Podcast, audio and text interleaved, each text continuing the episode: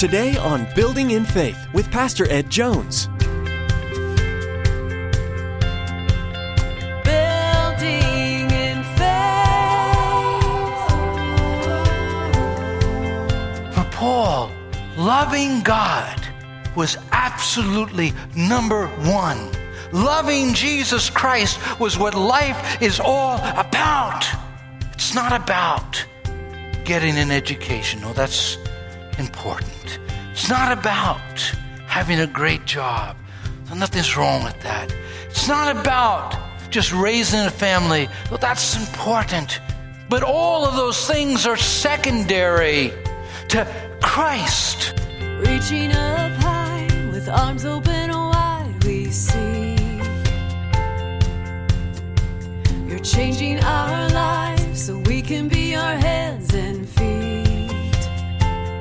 What is your number one priority in life? For many of us, we get distracted by our jobs, families, and education and begin to make idols out of these things. But in today's message, Pastor Ed encourages us to take a cue from the Apostle Paul. It's clear in the book of Philippians that Paul, despite his circumstances, put Christ at the center. He strove to magnify the Lord. When we do this, everything else will naturally fall into place. The Lord will direct our paths and take care of our every step. Now, here's Pastor Ed with today's message Joyful Confidence.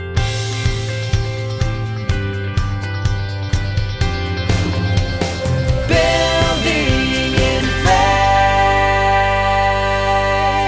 Now, some translations use the word magnify. And I think of that telescope. When you look at some distant star or planet or solar system, and it brings it closer that you could see it. To some people, God is so distant and so far.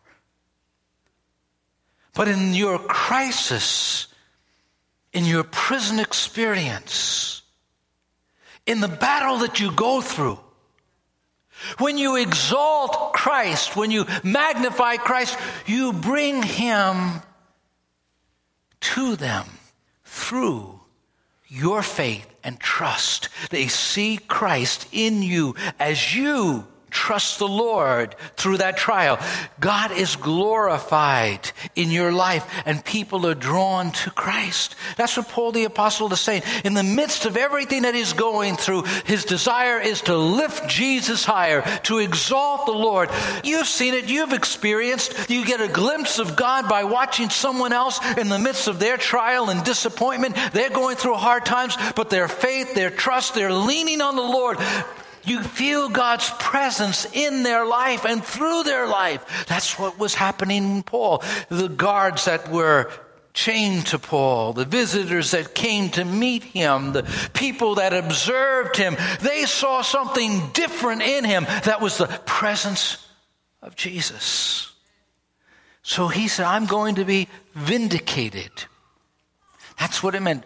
My deliverance, this idea that God would vindicate him. Remember Job? And the comforters that came and began to speak, Job, there's some hidden sin. That's why you're suffering.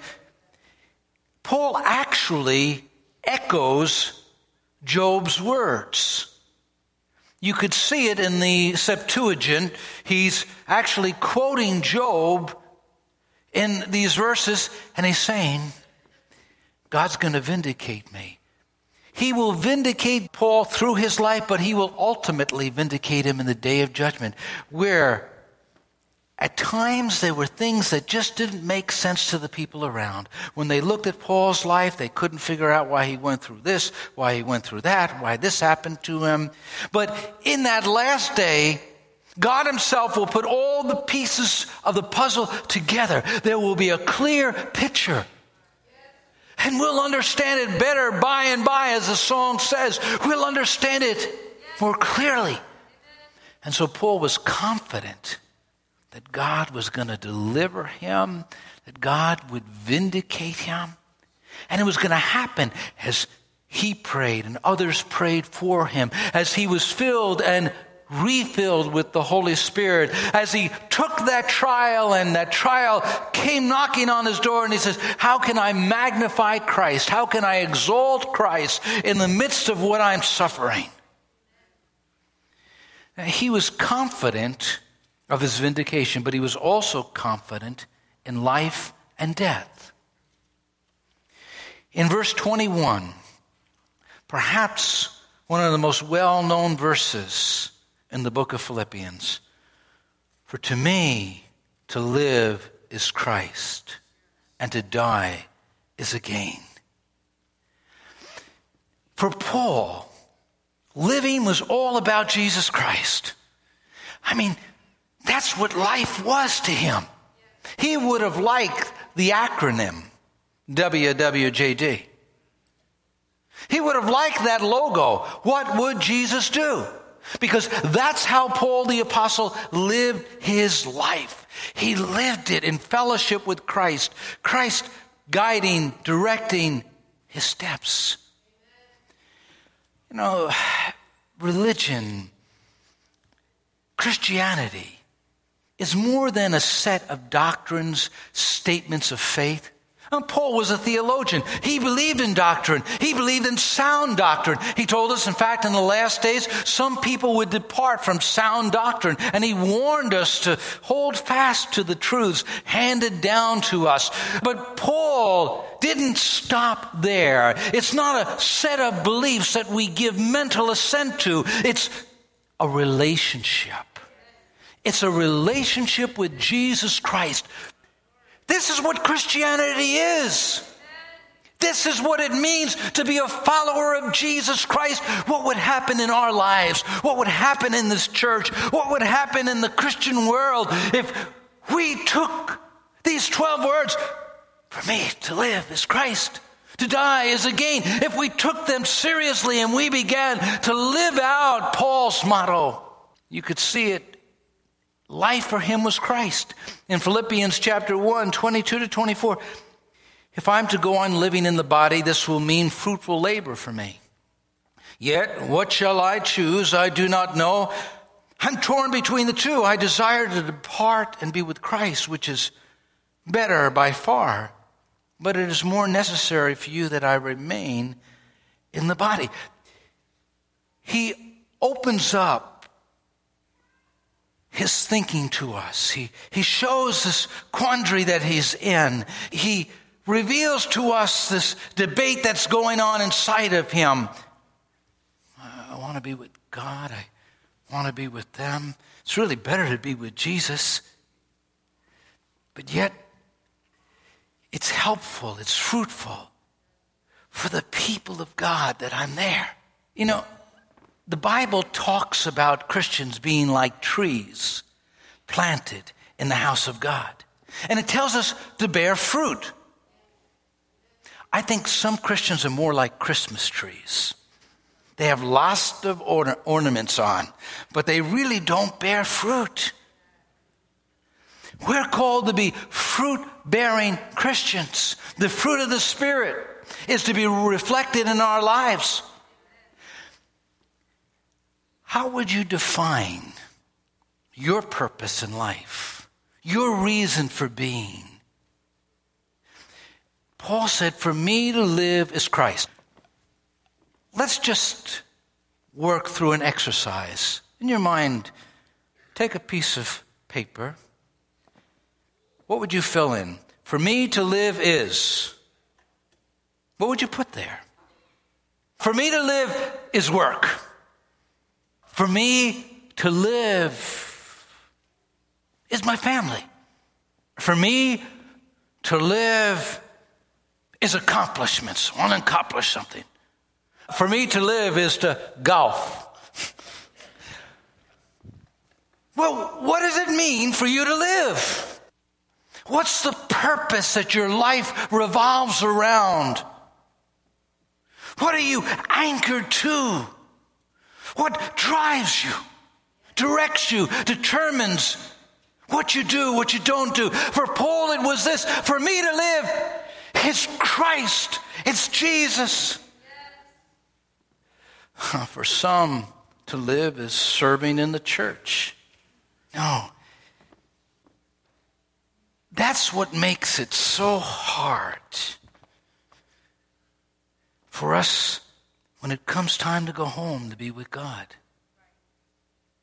For me to live as Christ. See, for Paul the Apostle, living was about Jesus. Living was about fellowship with Him. His joy was his relationship to Jesus. And so when he thought about death, he thought, I'll see him. I've lived for him. I'll see him. I've walked with him. I'll go to him. And so there was this joyful anticipation that someday he'd be with Christ. And that's what life was. Oh, in church, we gather around somebody. Let's have a prayer meeting. We got to pray that they're healed. Now they're 90 some odd years old. Lord, give them another decade. We ought to be thinking, Lord, I want to be with you. Do you know that early Christians prayed for a good death? I gave out to our board back in January some of the prayers of some of the pilgrims and some of the Puritans. And uh, there's prayers in there preparing for death. Early Christians prayed for a glorious homegoing, a good death. It was Count Nicholas von Zinzendorf who was involved, of course, with the Moravian Brethren, deeply impacted Europe. Eventually, it was Moravian brethren who witnessed to John Wesley on his way back across the Atlantic, on his way back to England, that precipitated John Wesley's salvation.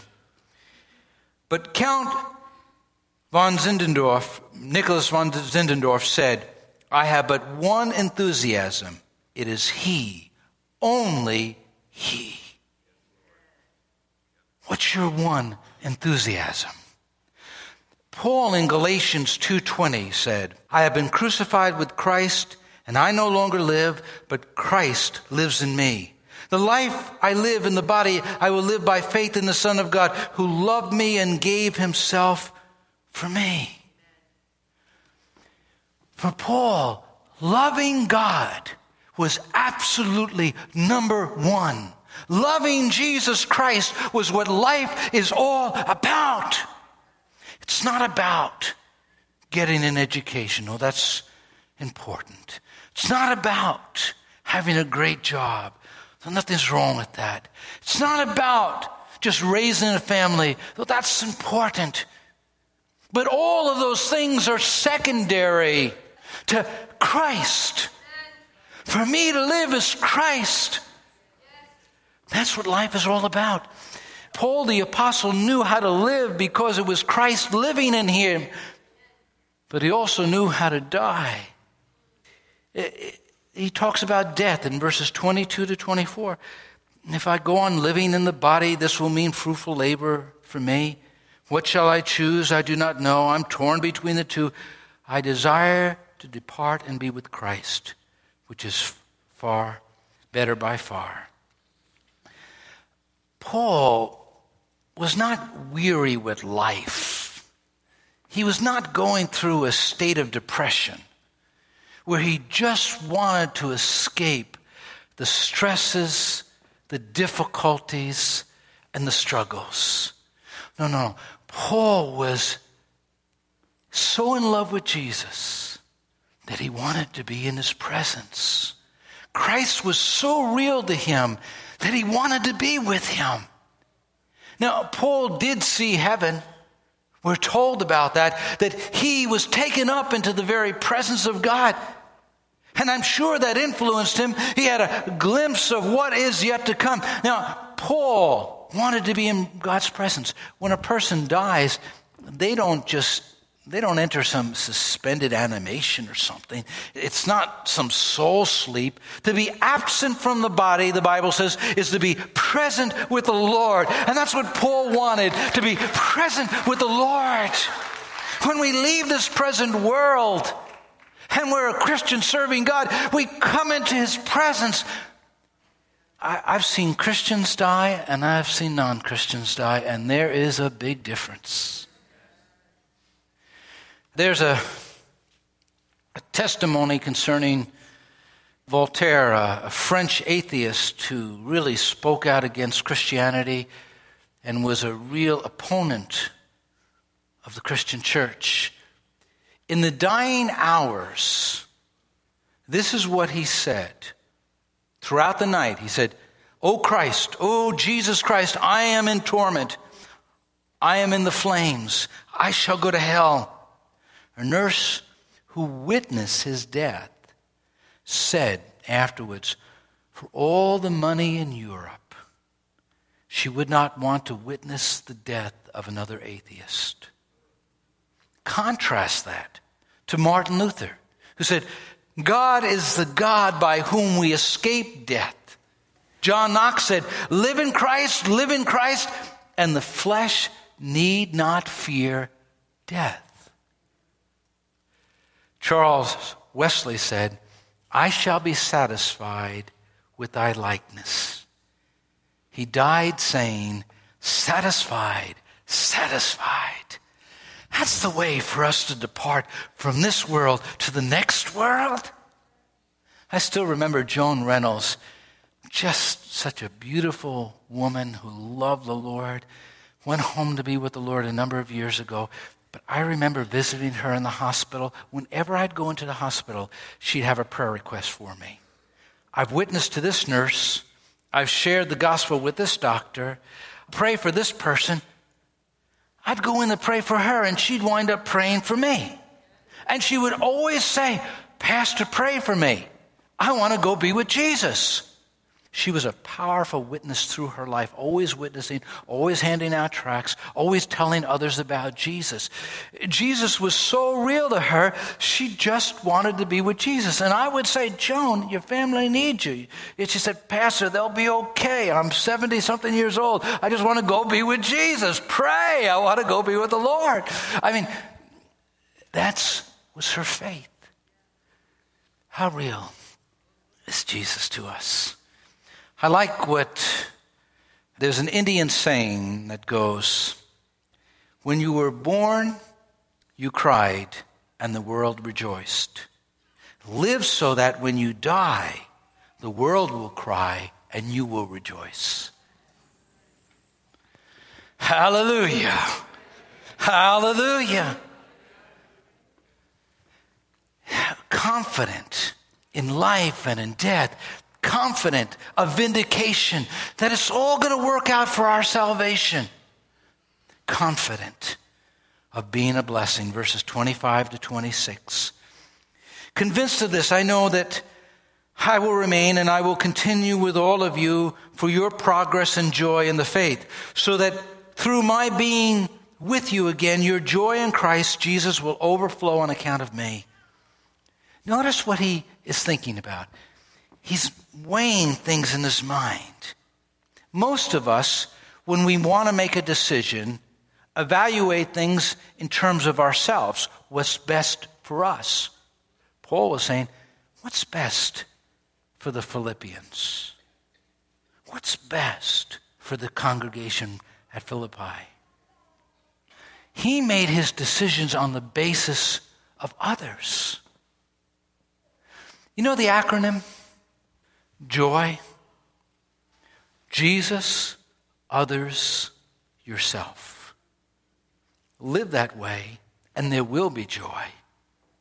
The joy of the Lord will be your strength. It was in Paul's life. In verse 25, you see him wanting them to advance in Christ. Convinced of this, I know that I will remain and I will continue with all of you for your progress. How does our presence impact people? Does it impede them or empower them? Does it drag them or lift them? Paul's presence meant that others would grow in Christ, others would go further in God, others would be encouraged to live and walk and serve the Lord. What does your presence mean? If God gives you 10, 20, 30 more years, what will those years mean to his kingdom, to his church, to your family, to your friends? What does your presence do? Paul the apostle recognized that his presence among them meant that they would advance in the faith.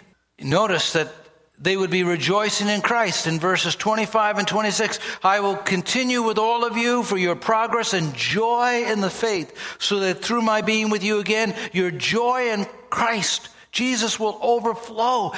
That was the ambiance of Paul's presence. He had presence. I like what Paul said in Philippians 1:18. Yes, and I will continue to rejoice.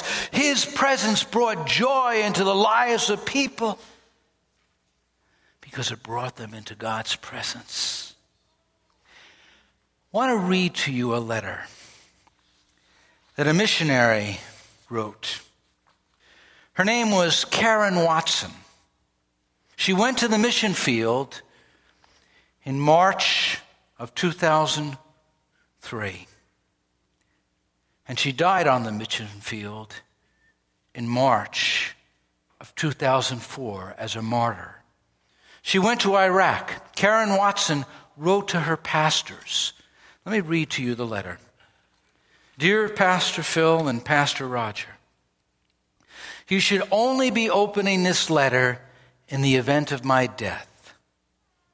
When God calls, there are no regrets. I tried to share my heart with you as much as possible, my heart for the nations. I wasn't called to a place, I was called to Him. To obey was my objective. To suffer was expected.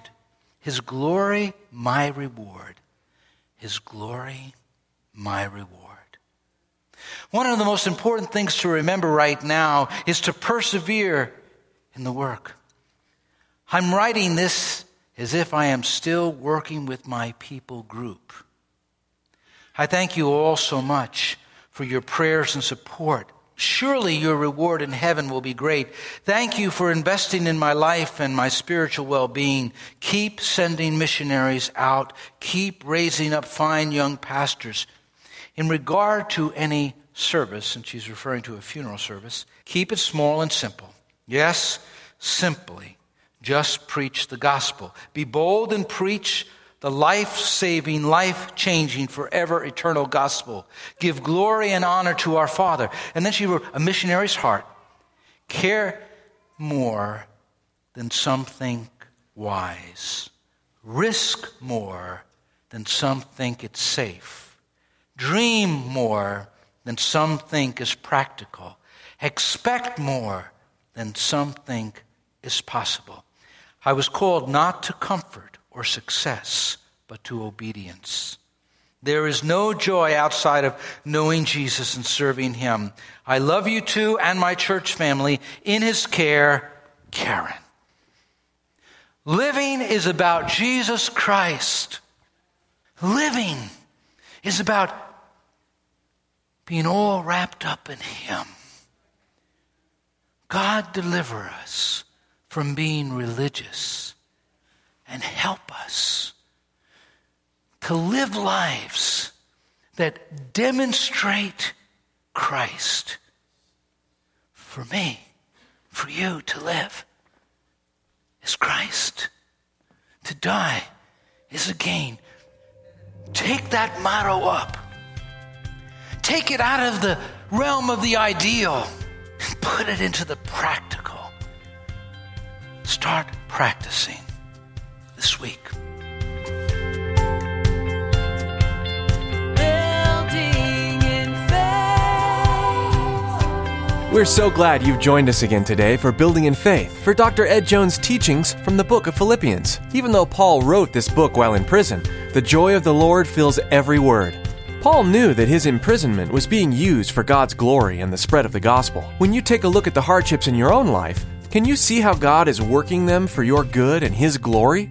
When you're walking through the hard times, soaking yourself in the words of this book can bring a new perspective and transform your thinking. Whatever season of life you're in, we aren't meant to do it alone we encourage you to find a community of believers to journey with. This family of faith will be able to offer you the support you need in any situation you face. If you're in the Poughkeepsie, New York area, We'd love to see you at Faith Assembly. Weekend services are 9 a.m. and 11 a.m. on Sunday, and there's a Wednesday evening Bible study at 7 p.m. Find out more about Faith Assembly by visiting our website at buildinginfaithradio.com. You can also look us up on Facebook. Just search for Faith AG2. We'd also love to answer any questions you may have, so give us a call at 845 462 5955. Once again, that's 845 462 5955. That's all we have time for on today's edition. Join us again as we continue in Philippians next time on Building in Faith with Dr. Ed Jones. Your word restores.